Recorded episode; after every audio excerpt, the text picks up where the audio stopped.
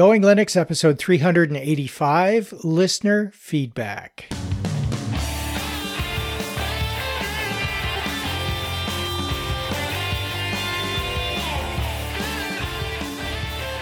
Welcome to the Going Linux podcast. I'm your host, Larry Bouchard. And I'm your co-host Bill. Whether you're new to Linux, upgrading from Windows to Linux, or just thinking about moving to Linux, this podcast will provide you valuable information and advice that will help you in going Linux. We hope that you'll find this and all of our episodes helpful in learning about Linux and open source applications and using them to get things done. If you want, you can send us feedback at our email address at goinglinux at gmail.com or leave us a voicemail at 1 904 468 7889. In today's episode, listener feedback. Hello, Bill. Hello, Larry. So, what's new in your world? Well, I had a nice little exchange with my web uh, hosting company about the SSL certificates. Did you kill anybody? Um, no, I didn't kill anybody. Uh, their uh, um, website won't allow me to create a help desk ticket and their chat doesn't seem to work consistently. I can't paste anything in, but I can type. As long as I type one sentence at a time, I'm okay. uh, however, once I did get in touch with them and began to work with them, the issue was resolved pretty quickly. They gave me some things to look at to figure out what was going on. They insisted that the certificate was not self signed, as some of our minions had indicated, but um, and it turns out they are correct. It was not self signed. It turns out the issue was one little graphic element. Guess what it is? Uh, no fair reading off the show notes. So tell me what this. I'm sure it's got. It's something open source related, right? Am I right? No, not at uh, not at all. It is no. uh, very proprietary, and you remember the reason that I put SSL certificates in in the first place because of iTunes. Because of yeah, because of Apple insisting uh, that in order to list the podcast in their site, you know, the website has to have HTTPS or an SSL certificate. Well the iTunes button on our website on the subscription page mm-hmm. was pointing to an Apple site with HTTP. Mm, okay. So, you know, they have very strict restrictions about their branding, as you might expect. And so rather than mess with that, I just linked to their button on their website. And the button for iTunes, the old button, is on an HTTP site, a uh, site that doesn't have SSL certificates. And of course, they've changed all that to Apple Podcasts, not iTunes anymore for podcasts. Yeah. So they have a whole new thing that they want you to use that says listen on Apple Podcasts instead of listen on iTunes. Well, their old button is on this old site, and what was causing our site not to behave properly was a link to their uh, site that doesn't have the SSL certificate. So as soon as I changed that, the padlock went on, everything works fine. Uh, there was one other change I had to make to point to the MeWe because um, apparently there's some issue with their redirects that isn't SSL certified or something. I don't know. I made those two changes and everything works fine. So you, you, you mean to tell me that the website was throwing up all these false uh, messages just because of one link? Yeah, one link to a graphic element. okay. Well, so, anyway, now we know. well, I had a little bit of drama. Uh, I was uh, testing. By the way, your prediction of being doing ten uh, distributions, I'm already at halfway now, so you're pretty much a done deal. But uh, okay. I was testing out KDE Neon, and I was, I was, it was okay. I, I was liking it. it. You know, it's, you know, because I told you it was so configurable and everything, and I'm like, yeah, you know, I'll try it and keep playing with it. But there was a uh, certain thing I needed to do that, that um, I had a new hard drive, and uh, I said, well, it wouldn't let me copy any, uh, wouldn't let me create folders or copy things to it. I'm like, hmm. So I do some digging and, can, and uh, I know there's a way you can go into the command line, but you know I have to look at things how a new user would look at them. Uh, yeah. So uh, to be clear, it was it wouldn't let you do this on an external USB connected ex- hard drive. Yeah, yeah. external ex- uh, USB hard drive. It's uh, four uh, terabyte. Uh, you know, Seagate Barracuda, nothing special.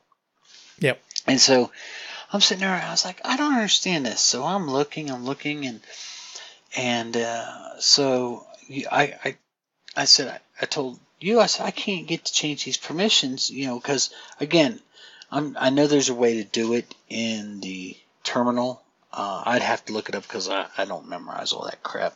So you suggested just you know click on it on the drive and said open as um, administrator or root. I'm like, hey, that's yeah. a great idea. I said I didn't think about that. So what do you think happened next? Well, you already know because I sent you a screenshot of it. yeah, yeah. Well, if you hadn't sent me the screenshot, I wouldn't know. well, it, apparently, apparently, it, it, when I when I tried to open as um, a root or tried to do uh, sudo or any anything like that, it popped up with a nice message that says you can't do this in the Dolphin File Manager because there's unfixable. And I you you saw it, says unfixable security vulnerabilities. And I'm sitting right. there going, Are you kidding me? So yeah, finally just said, uh, well, this I can't really recommend this because people do have uh, USB drives and they do want it. But I was just like, why would you put unfixable? It's like, okay, we know it's broke. We're just not going to fix it, so we're just going to disable the whole uh, uh, one piece of this functionality. so made no sense. Yeah, yeah. There's uh, it made maybe it's difficult to fix, but impossible. I don't know about that. Uh, and but, I don't yeah, know yeah. the specific details, and I'm not technical enough to be able to, you know, weigh in unequivocally on it, but seems to me like it's it should be something that's fixable. Come on. Maybe you have to rewrite the entire operating system or something, but I don't know. It it well, doesn't not seem the, right.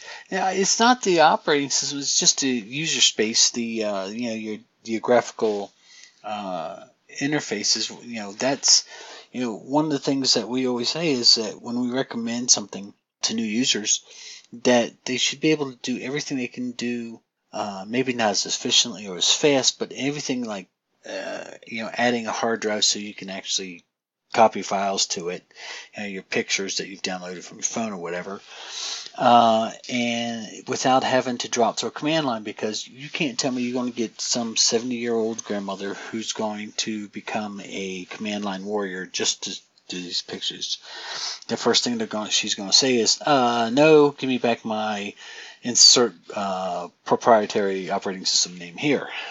So yeah. Well, you know what? I bet one of our minions is at least one of our minions knows the details behind this in KDE Neon and can tell us why it's unfixable. And if you're listening and you can do that, drop us a line, let us know what's going on here because it doesn't seem right. yeah. Anyway, yeah, I mean, like I said, it's um, it, it was a they've done some nice stuff to make it um, make it yeah easy. They have a lot of nice tools. KDE Neon, you, yeah, I've never seen repositories that fast. I, It's like um, I, I want that program because it's kind of stripped down. They don't put a lot of stuff like they do in Kubuntu. You kind of add mm-hmm. what you want. So that was a great a great um, system to test out different programs to see if they actually worked. You know, without saying, okay, let me see. And as it was the latest and greatest. So according to them, because that's their te- the KDE's test bench basically is KDE Neon. Uh, it's built on Ubuntu long-term support 1804, but uh, yeah, you always have the, the you know latest KDE. You, I was getting updates every day. So yeah. Anyway.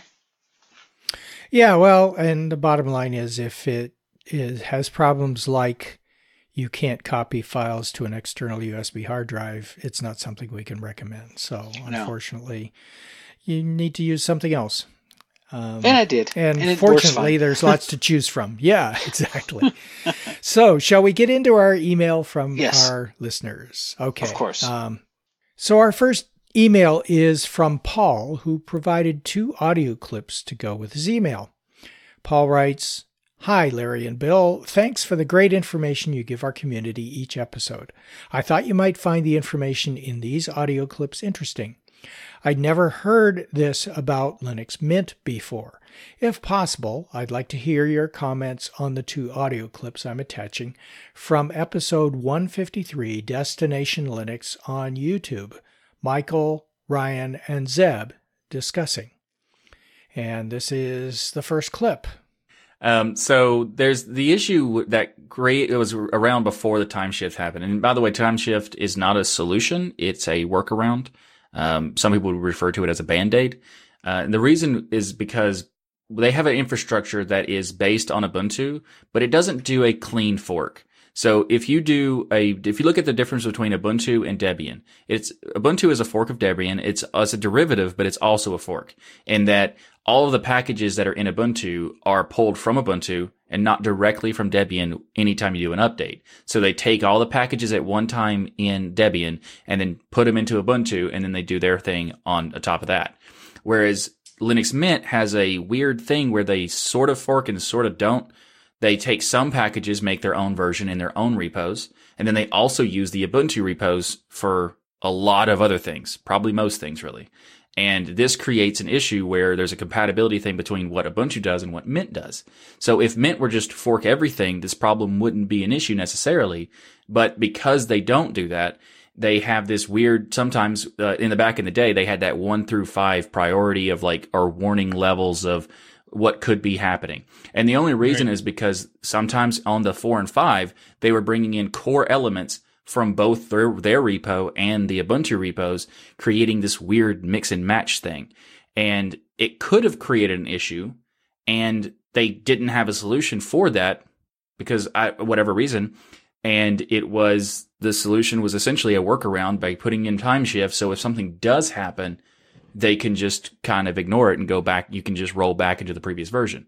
So it does solve the user's problem, but it doesn't solve the technical issue of the disconnect.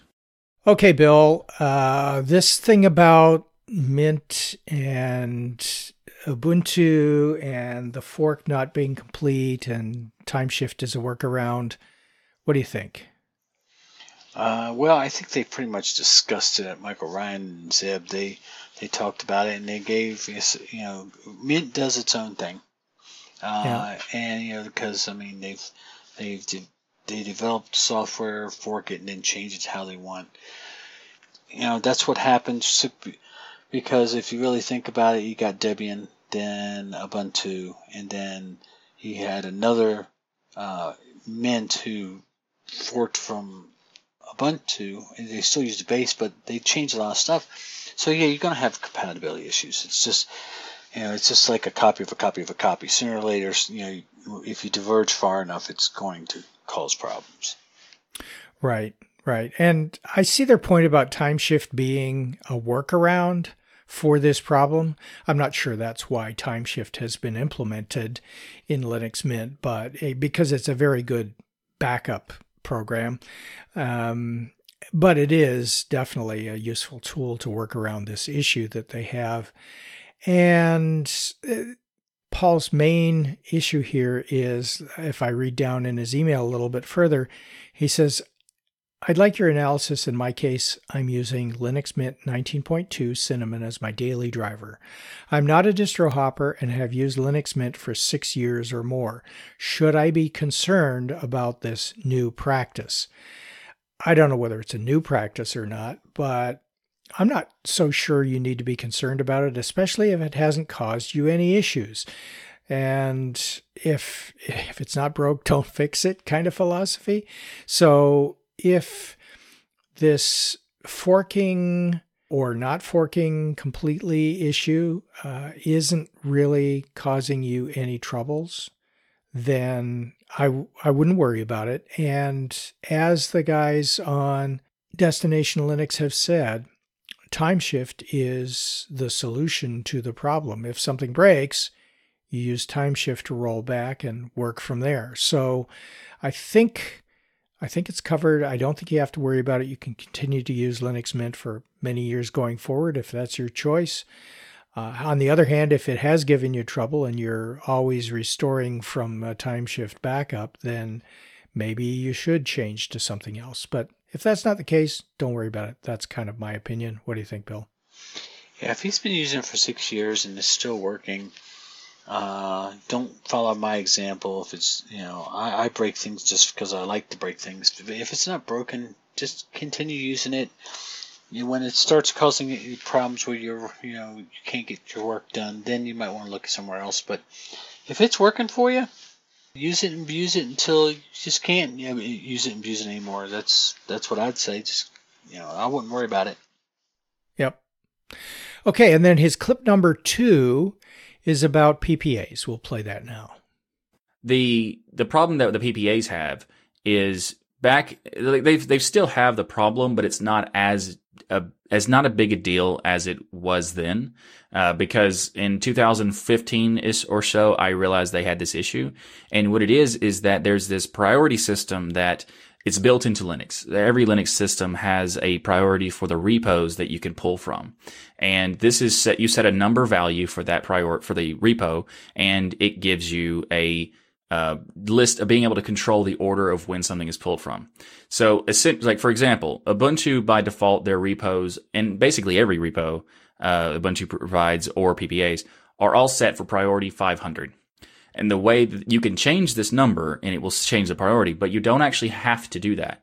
All you have to do is make sure that your pro- the repo you want to have priority is set higher in the list, so it checks that first and then goes into the rest. Now, this is a, a good solution, and that's not what Mint did. Instead of that, they they do have it at the top, but they also changed the priority system or the priority number for their repos, and they have it from 700 to 750 depending on which repo you're talking about.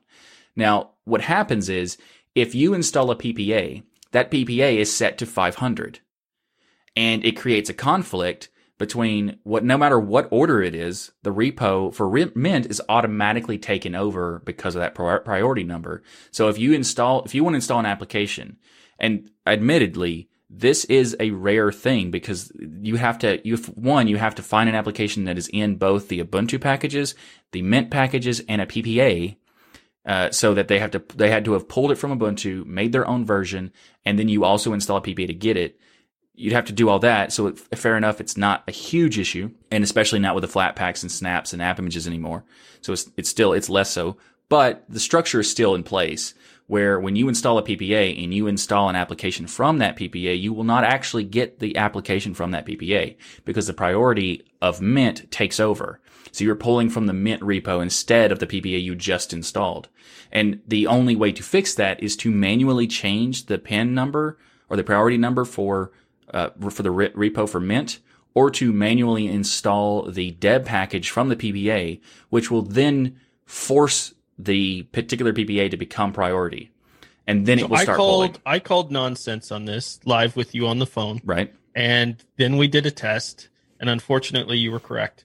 Uh, it installed the old version instead of giving me the latest version from the PPA. It installed the old version of the package from their software store and ignored the PPA entirely. Mm. Which and, and, really, that's quite shocking for a, a new user that's just learning about um, Linux. Um, and I'm assuming it's going to do that for the NVIDIA drivers as well. So you're wanting the latest 440 off of the NVIDIA PPA, and it grabs the three, the 435 off of Mint. It's it's possible. The, the, the, issue really depends on if if Mint decided to fork that in their repo or not. If they didn't fork it, then it's not a big deal. But if they did, right. then it would be. Well, the first issue is you're running NVIDIA. The second issue would be how Fair enough. Mint handles that package. Okay, and he continues PPAs and priority. I really don't understand the technical parts of the discussion, but I'd like to get drivers and other software that is the latest if I have to use a PPA to get it. Question Generally, should I be concerned enough with these issues to change distros? Let me just weigh in here. again, it's it's a pretty technical discussion, yes, but essentially what they're saying is that the PPAs that they use, PPAs for new folks are personal package archives. It's a way of putting additional software that may not be part of the standard distribution out available, uh, and it may not get the same scrutiny as other packages, but it's a completely acceptable way in, in Ubuntu to uh, provide software updates. And it looks like the Linux Mint folks have a system of priorities that overrides the standard way of doing it in Ubuntu distributions, which is if the PPA is on the top of the list, that's the one it'll pull from. Uh, and the Linux Mint repositories take precedence over that set of priorities. So if there's a more recent driver available in a PPA than there is in the standard Linux Mint repositories, with Linux Mint, you're not going to get the most recent drivers. And I suspect that the reason they do that is because the Linux Mint repositories have drivers that they've tested. And the PPAs, like I said, don't have the same scrutiny as the Linux Mint repositories, uh, or the software in the Linux Mint repositories. So I understand why they do it that way. Uh, and there are ways to lock the version of something that you're using so that if you have a driver that has version A, for example, and version B comes out, and Linux Mint is going to always default to version A because it's in their repository and version B doesn't.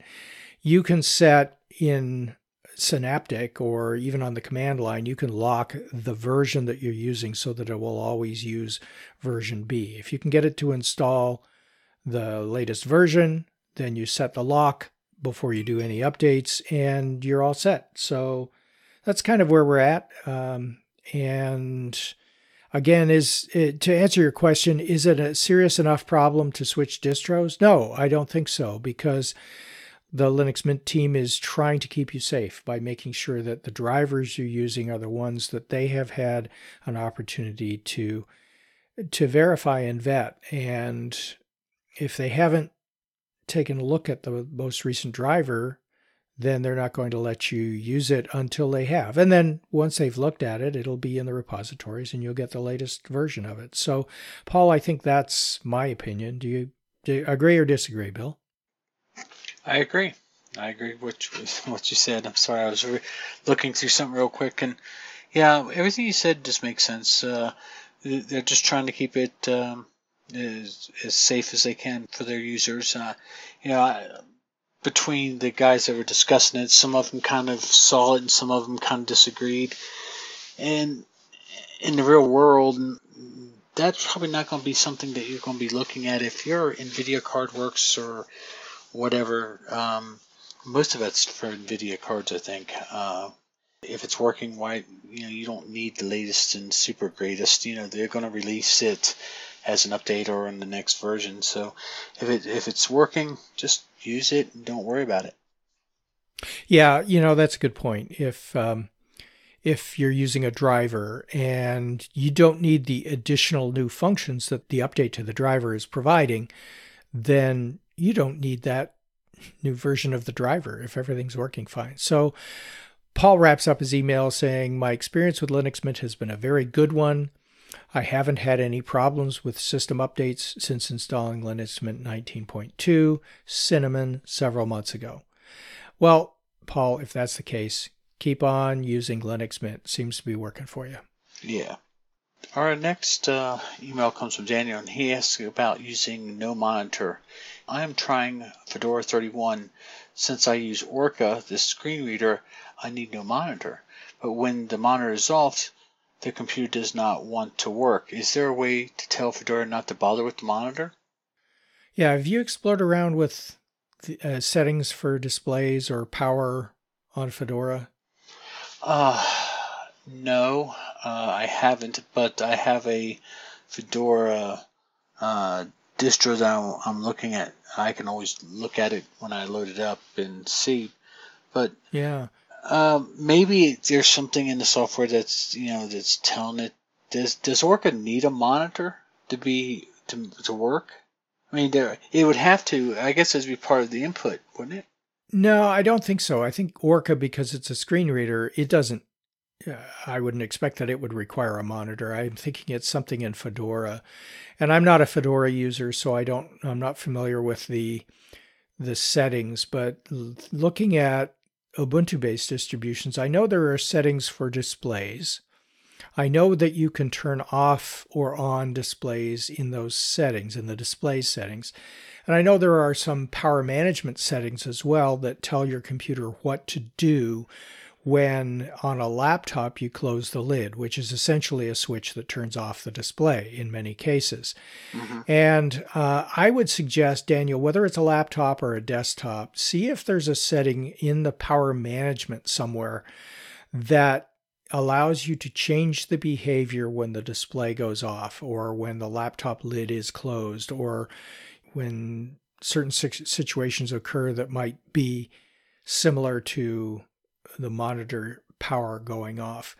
And make sure that that is set to do nothing or whatever the equivalent setting is. And in Ubuntu based distributions, typically you have three settings there's do nothing, there is suspend, and then there is power off.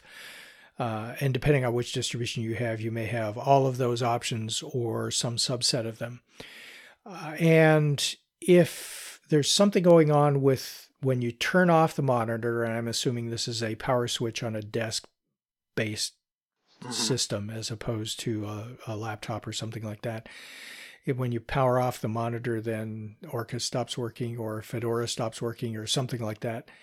Um, I think that it's probably a power management setting, but I'm not absolutely sure. Maybe there's something else in Fedora that makes the assumption that you need a monitor to use the system and it checks to see if there's a monitor. And if not, things don't work. But uh, yeah, so Daniel's saying that when his monitor's off, the computer doesn't work, not that Orca doesn't work. So hmm, I'm, I'm thinking it's a Fedora setting, or maybe you just have to make a tweak in the power yeah. management or something similar. Yeah, I don't uh, I don't know about Orca. Yeah. Okay, well, let's move on to our next email. This one's from Nathan, who wrote us about OpenSUSE and their EULAs and gave us some feedback on our episode 383. Greetings, long time no write into your show. I'm still listening and enjoying. Some advice on doing upgrades in OpenSUSE. And when we were listening to, I think it was George or someone who was reading through EULAs and had to scroll all the way to the bottom on OpenSUSE. Maybe it wasn't George, maybe it was somebody else. Uh, but Nathan says to skip through the EULAs on OpenSUSE when doing upgrades from the terminal with Zypper. In the terminal, just add dash L or dash dash auto agree with licenses after you read it the first time, this is an issue with NVIDIA drivers too. Uh, specifically, this option will automatically say yes to third party license confirmation prompt. By using this option, you choose to agree with licenses of all third party software this command will install.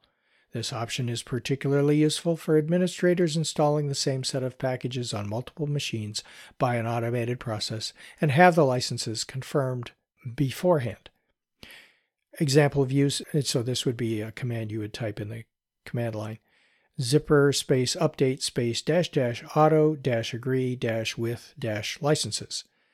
Keep in mind that OpenSUSE gives you the ultimate control over your system, but with the added benefits of passing control over to the system. Thanks again for your show, Nate, Cubicle Nate. That's a cool trip. Yeah. All right, our next email comes from George, uh, who also wrote about episode 383 from December 26. He's went, Hey Larry and Bill, best wishes as we head into 2020. About the EULA episode. VirtualBox is free. VirtualBox extensions are not free for business use.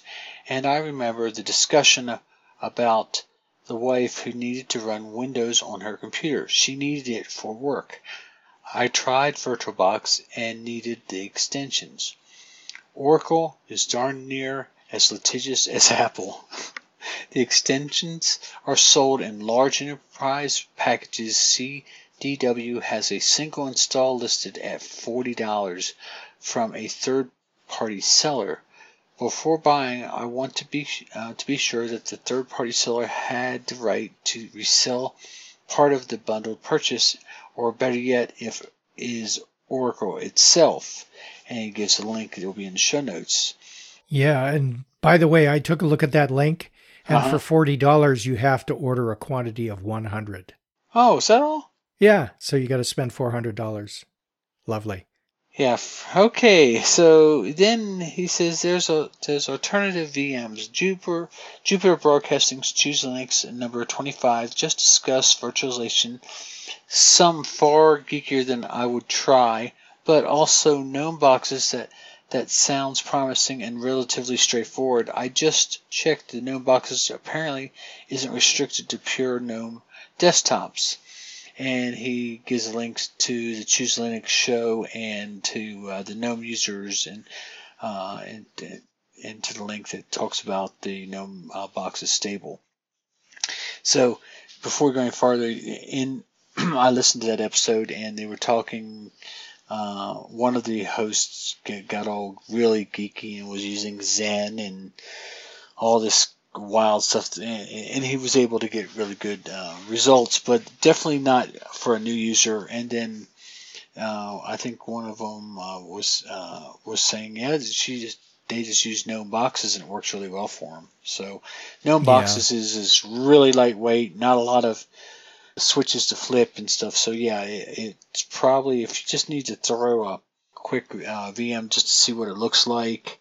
Uh, gnome boxes will probably uh, work. Uh, I did. I have had trouble with it running non-Debian based uh, distros because I've tried it, and it didn't like uh, didn't like Sabayon. It didn't like uh, OpenSUSE.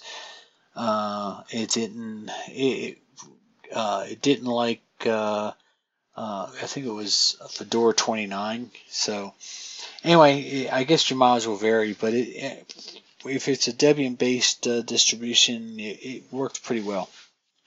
So uh, he goes on and says he, about the certificate issues. He said Firefox raised no issues when I just visited your site. And he said 12.29.19 at about 12.20 Central Standard. So I hope you have that fixed. Sadly, I think it is potentially dangerous to advise users to ignore the certificate warnings. I've not taken the trouble to go fetch certificates for our several Synology NAS boxes, but rely on my Syn- Synology self-signed certificate. These are internal to my home and work network, so I just click through the Firefox option to ignore the warning and proceed.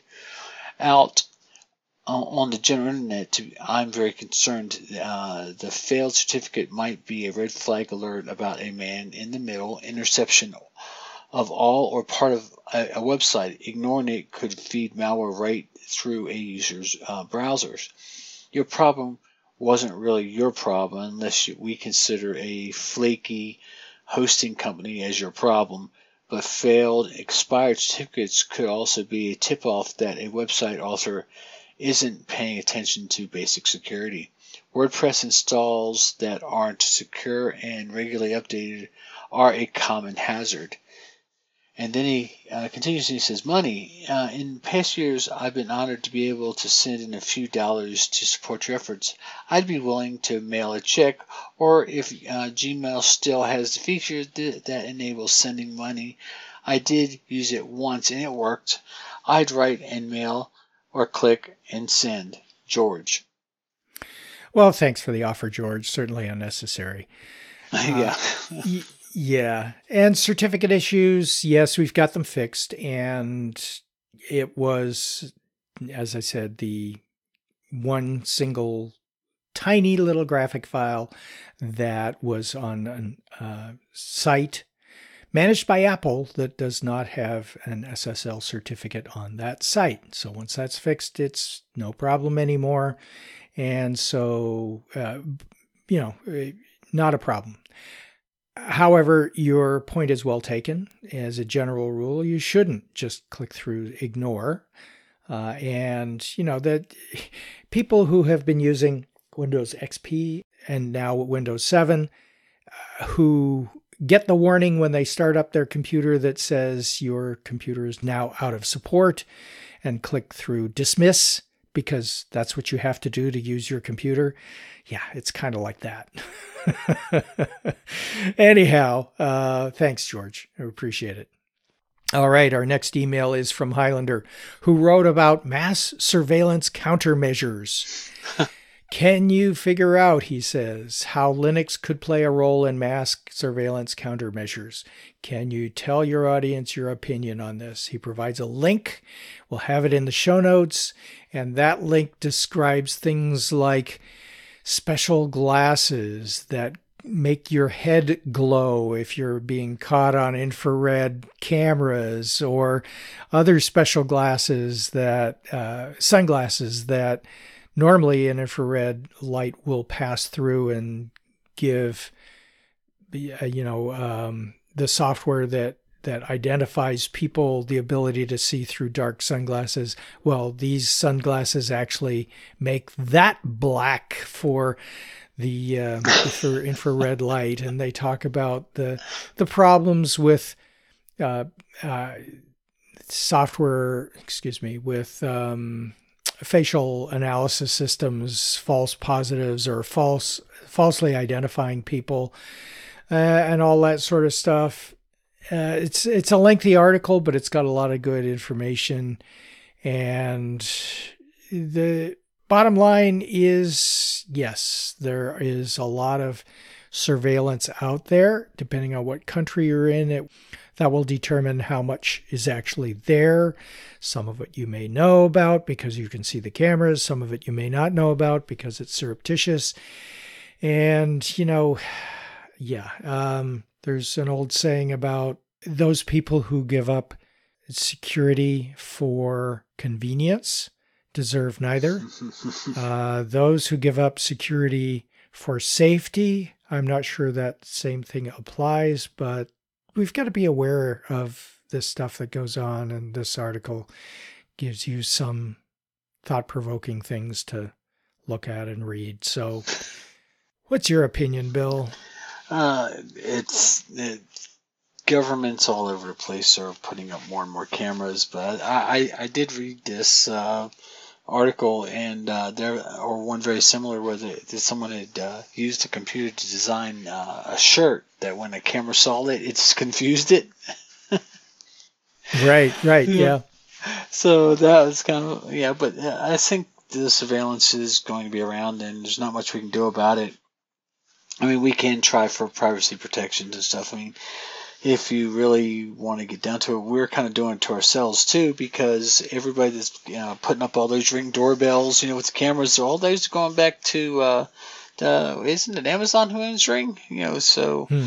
I don't know whether it's Amazon or somebody else. Yeah, some, but but but now the police can actually just uh, pull the video from your ring doorbell. So we're kind of doing it ourselves. So we're putting them in our houses, uh, and um, you know, at our doors. So every time, you know, unless it's something that you're self hosting yourself, uh, it's going, you know, the, the data is there. Someone's going to take it. And so I guess what we have to do is kind of, you know, try to set some boundaries and some guidelines. Uh, that's about the only thing I think of because, but, you know, yeah, they say London has uh, cameras everywhere. And in China, I was just watching a documentary. They're putting more and more cameras of all time. They have more cameras per capita than um, uh, you know most countries uh, or two or three countries combined. So you know the more the more this uh, you know surveillance, the more data they're going to get.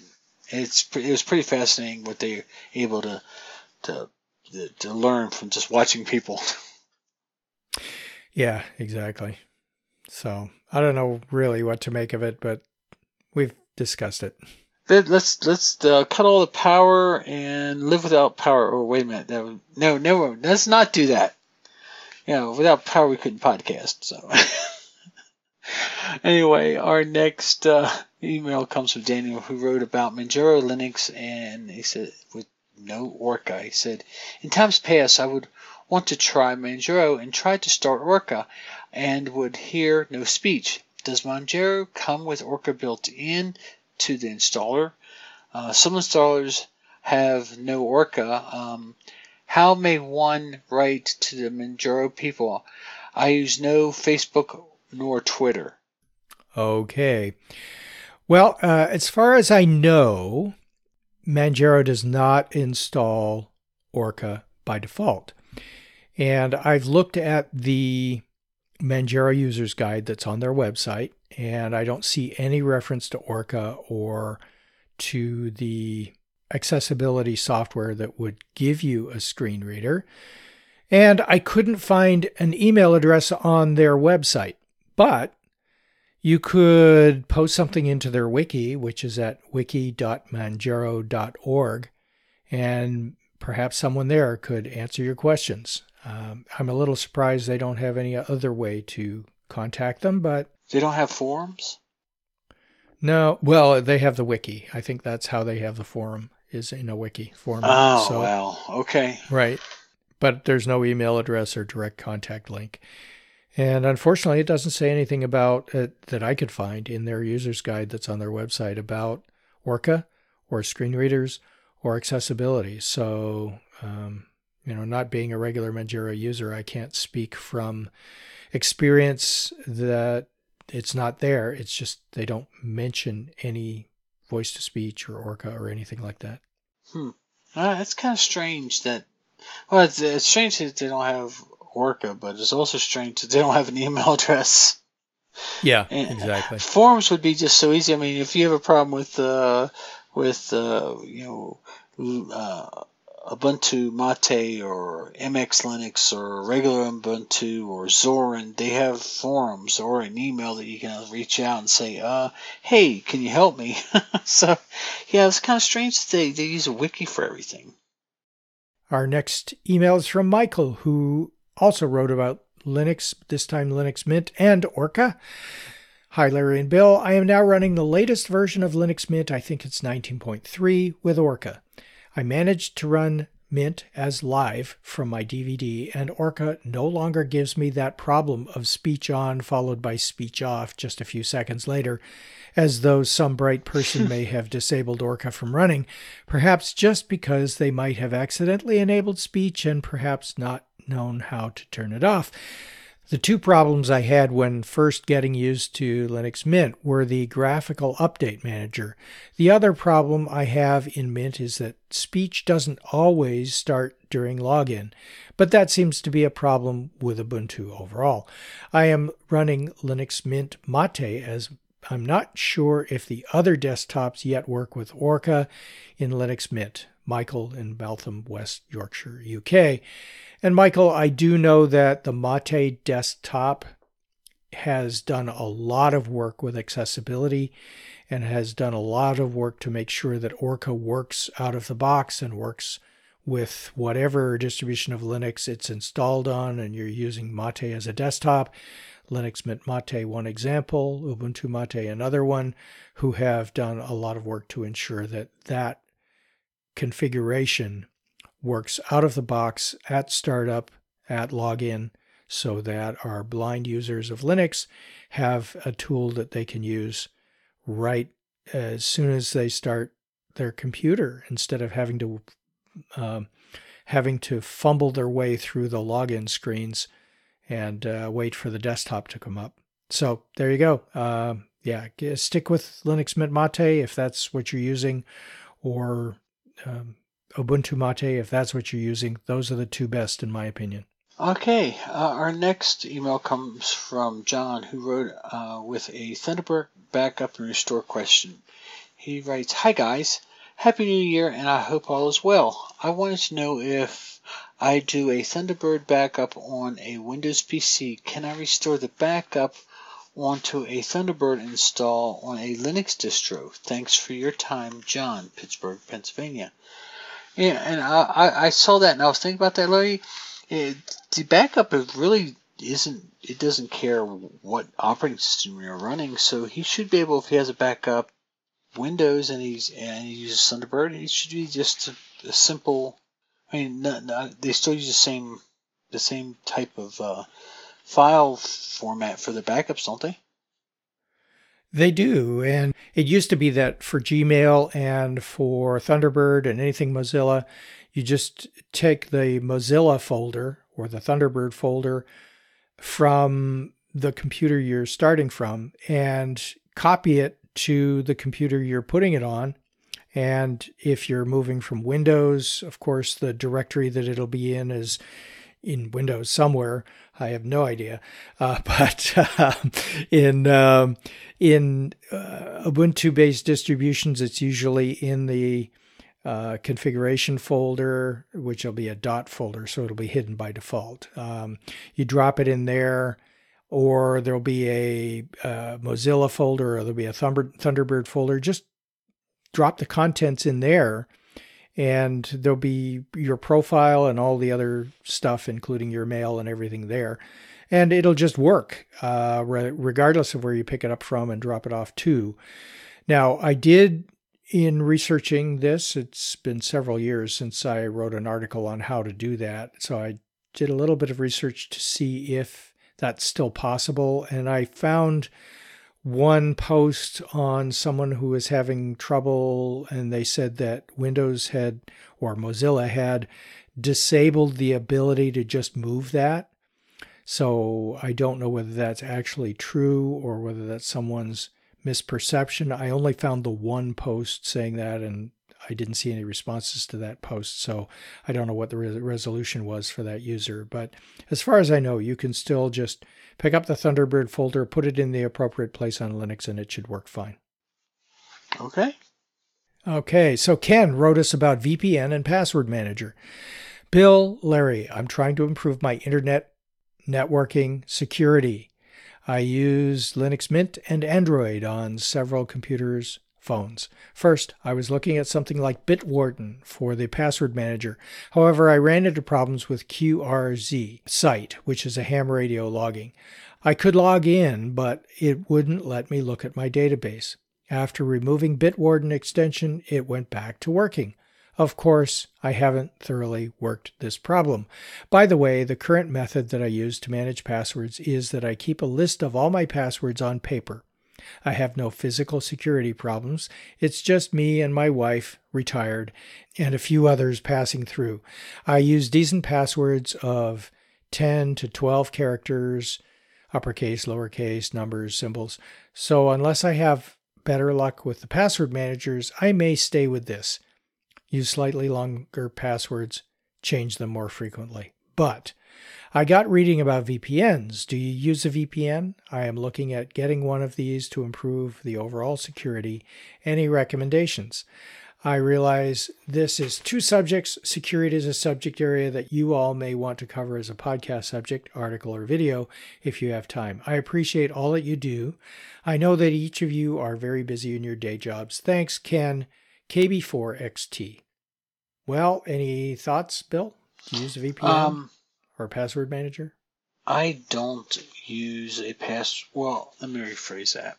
I I have used a password manager. I, I just can't be bothered to actually reinstall installing. Uh, I I have uh, I I kind of use the uh, pen and paper method uh, because really it's me and my big goofy dog. So you know if they want to come and search my emails. There's not they got to get into computer first, but they're not going to find anything interesting. So, you know, or they could read the show notes to the future shows. Larry, I didn't think about that. Yeah, there you go. Uh, yeah, so That's we might true. have to. Uh, yeah, we have to keep those under lock and key. But uh, as far as VPN, I don't use one, um, but I I would.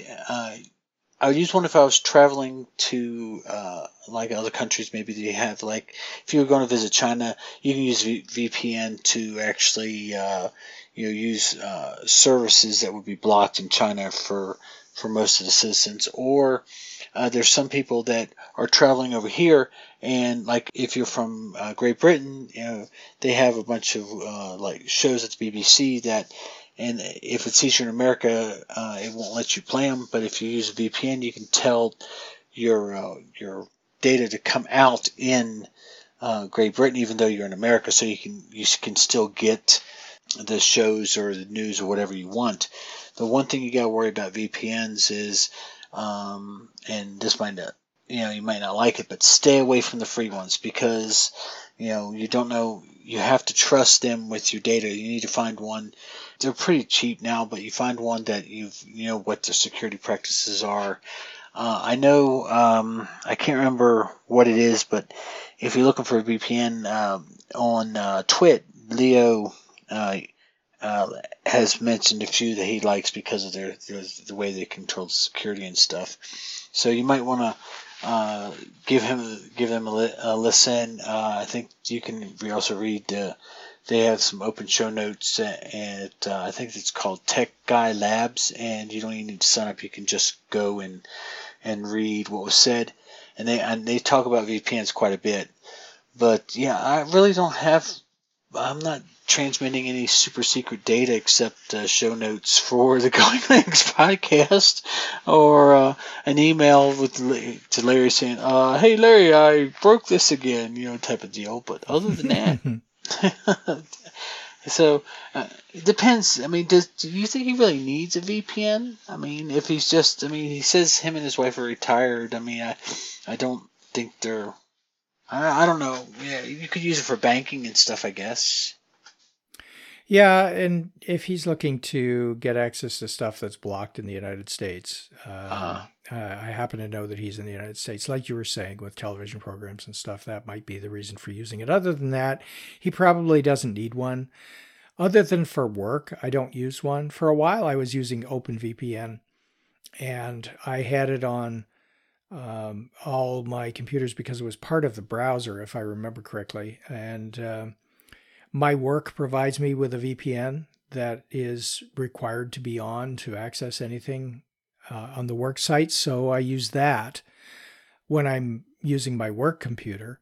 And the reason I'm not using that VPN solution that I was using for a while is because I forgot to turn it off one day uh, when I was browsing because it was browser based uh, and I was syncing my browser settings, I um, I had it on in addition to the company's VPN, and I got a call from the company's security department saying, um, "Are you running a VPN in addition to our VPN?" And I said, "I don't think so." Oh wait, yeah, sorry, and I had to turn it off. So good news is they're paying attention. Uh, bad news is uh, using one that's browser based may not be appropriate when you're also using a VPN for work. So there you go. And uh, it was it was apparently using a lot of uh, uh, cycles of the company's. Uh, you think? internet connection. So anyway. Uh, yeah, and as far as a password manager is concerned, we've talked about password managers on the show. And, you know, certainly having the pen and paper version of the password manager is as digitally secure as you can get. No one's going to hack that uh, digitally through your computer. So that's probably a great way to do it. My again, my company provides LastPass as a password manager, and they allow us to use it for personal use as well. Uh, set up a separate account and use it for personal use. So I use that. Uh, if it weren't for that, I'd be using some other of the solutions that we have, KeePassX or something like that, one of the ones that we've talked about in the past. So uh, you might want to check through our show notes just to see what we've talked about, and there are plenty of them that are available for Linux, but also cross platform if you're using multiple operating systems on different computers or even on the same computer and you want your passwords available on everything. So um, unless you're having problems with the pen, uh, which you know, just go buy a new pen. I, I don't see a need to uh, to have a password manager if it's working for you. All right. So our next email comes from Darren, who gives us feedback on Zorin. Hi, Larry and Bill. Thanks for the latest series. It has kept me entertained while I go around and around mowing and baling my hay. I took particular interest in the presentation from Bill on Zorin OS. I was so taken, in fact, I splurged. First money I have spent on anything Linux and ponied up for the ultimate uh, version. Man, was I initially uh, disappointed. Even more so when Bill soon after dumped it for something else. But we should all. Well, we used- knew that was going to happen, but anyway. Wait a minute now. Uh, before I go on, before I go on, I am still running uh, Zorin on my test machine. Okay. It's still I'll running. I could take a picture. Uh, right. We believe you. Uh-huh. Thanks, Larry. Yeah. Anyway, continuing, he says, having run uh, Mint Mate for the last few years, anything different was going to be a shock. I thought I was prepared for that. My biggest beef was the difficulty in enabling multiple workspaces. I managed to get it working, although they seem to increase in number dramatically now rather than just being the fixed four that I'm used to. As it turns out, the shock was short-lived. Zorin is humming away nicely on my regular old Lenovo T420 laptop. It integrated quickly with my regular use utilities, to Dropbox, NordVPN, and Chirp, and seemed very stable. Thank you both for your co- uh, content. I hope you and your families have a wonderful holiday season, and I look forward to a new and exciting presentations in 2020. 73 Darren VK6EK. Yeah. So, well, I'm glad Zorin is working out for you. And that thing with the virtual desktops or the workspaces, Yeah. I found that a bit troubling as well. Um, and I don't think it's a Zorin issue. I think it's a GNOME 3 issue or, a, you know, a GNOME uh, issue that the workspaces you have to enable them using a command line command. And then once you've enabled them, then it makes sense that you can go in and create new workspaces as you need them. But it's not there by default on Zorin. And I found that and I had to go to some forum posts to figure out how to how to make it work because I knew it had to be there. But I suspect that it's um, a GNOME thing since they're using plain GNOME, the the tools that are used for settings and setup and so on are GNOME tools. And I think, uh, if I'm not mistaken, I think it's a GNOME limitation. Yeah, so you know it's it's uh, January 26th as we record this. I don't know what he means by jumping around. I've only jumped to five different distros, testing them out. Oh, oh wait a minute, Yeah. we're still in January. Eleven more months to go. yeah. Uh, yeah, uh, but no, I still have Zorin. I have uh, my test machine who has two hard drives in it now, and Zorin sits on one of them by itself. Uh, and then I've got a few others. I got Zorin Lite on another partition, and so yeah, I mean, I still like Zorin, um, but you know, I got to test. I got to test them, Larry.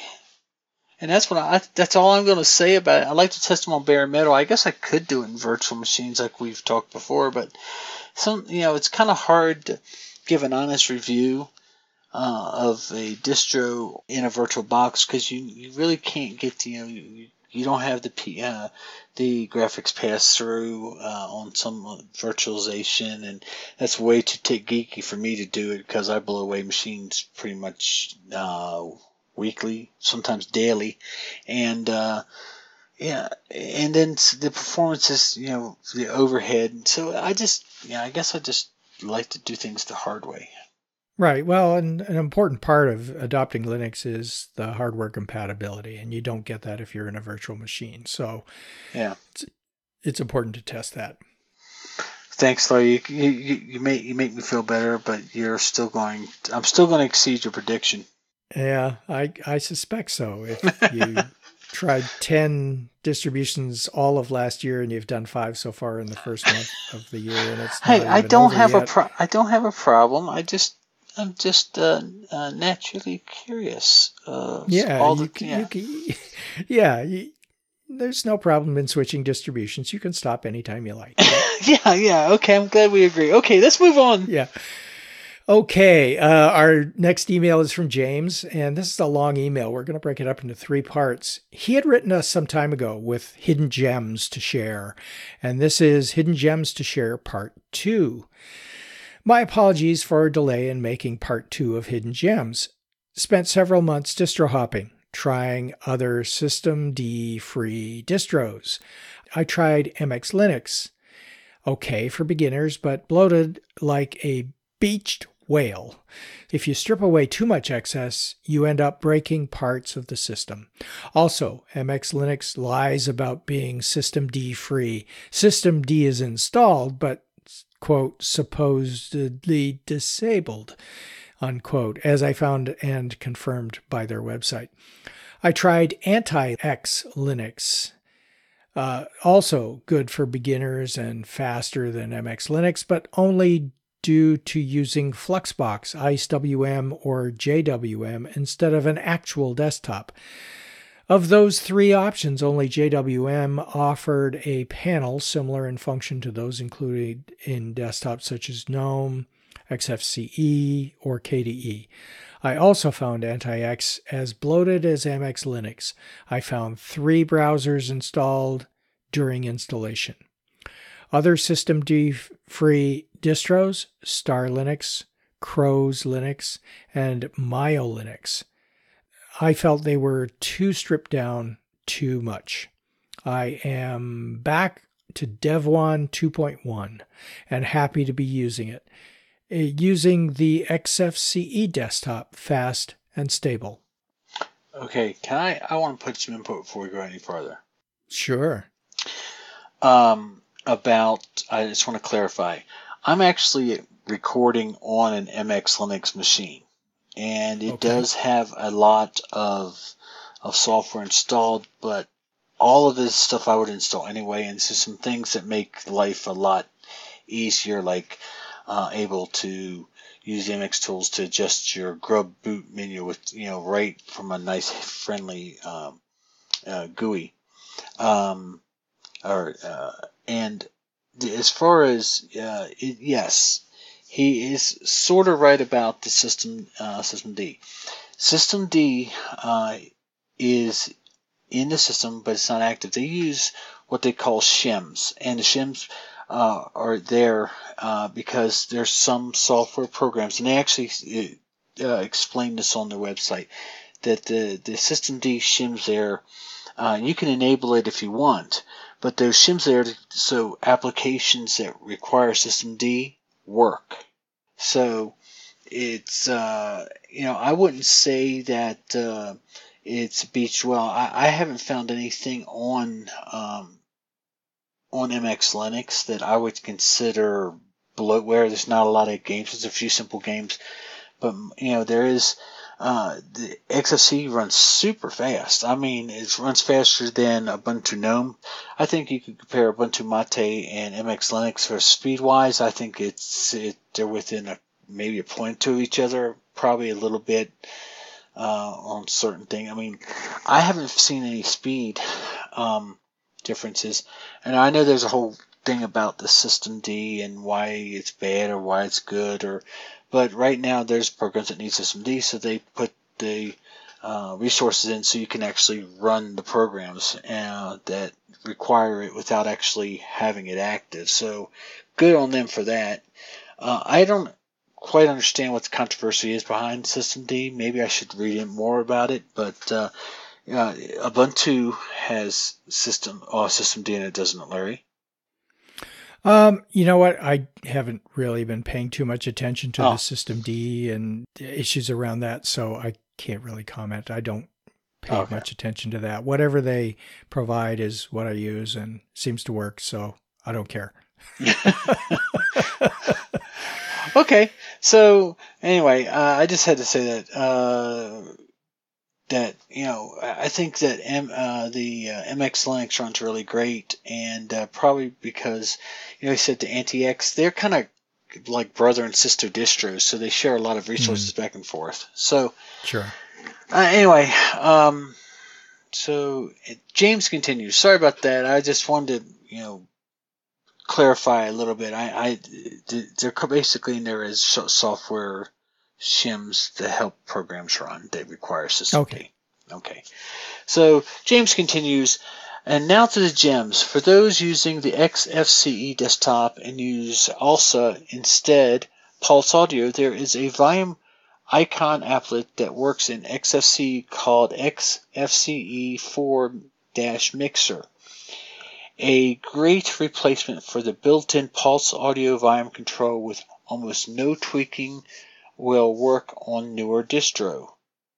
Gem 2. For Debian users tired of hearing people say that Debian users are stuck with old versions of applications, add the lines below to the repositories in Synaptic uh, Package Manager, then click the reload button and, and mark and mark for updates. And I'm not going to read all these, uh, but they're uh, I'm just looking at them. They're just uh, I guess new repositories. Yeah, what he's doing is he's adding the Debian.org stretch. So Debian stretch Ah, main contrib non-free repository and then the stretch updates, stre- uh, Debian security uh, updates and the stretch backports for the contrib space non-dash free ah, okay. uh, repositories.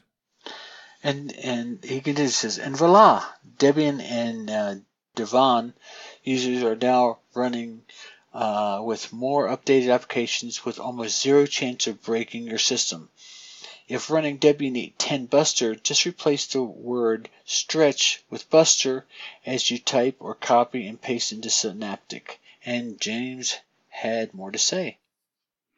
Right, and Gem 3, he says, instead of installing the separate applications, browser, mail client, IRC client, and calendar, consider installing SeaMonkey and get all in one and assured compatibility between applications. Like Firefox and Thunderbird, SeaMonkey can be tweaked with add ons. There is also a website add on converter for SeaMonkey to get extensions not found in SeaMonkey's add on website. Last, for now, I reached out to the creator of QM Play 2 application that I fell in love with and spoke about in my last email, and got permissions from the creator to create a Facebook page for users of QM Play 2 to share tips, tricks, tweaks. Programmers are also welcome to join. Please spread the word. Well, we will, and we'll have links to all of this stuff that James has sent to us in the show notes. And he writes, forgot to mention that SeaMonkey can also function as an RSS feed reader. So SeaMonkey can replace four separate applications. James in Indiana. Well, thanks, James. Yeah, thanks, Uh, James. lots, lots of good information there, as always. We appreciate that. We'll share it all. We'll share your links, and you're all ready to go. Thanks. Yeah, thanks for all the tips and tricks and all that hard work. I really, really do appreciate it. Yep. Well, what do you think we're going to do for our next episode, Bill? We've got a user experience episode to go. Yeah, I haven't. I'm working on a few things. I hadn't decided which one I want to use. So how about we just leave it as a surprise? Okay, our next episode will be a surprise. Okay. Until then, you can. Until then, you can go to our website at goinglinux.com for articles and show notes, as well as links to download and subscribe. Yes, we are the website for computer users who just want to use Linux to get things done. And if you like, you can participate directly with our f- friendly and helpful community members by joining discussion in our Going Linux podcast community on community.goinglinux.com. Until next time, thanks for listening. Before I say 73, Larry, how many times have we read that and we still messed that up? I don't know, but you're right. That's why I have it written. anyway, 73.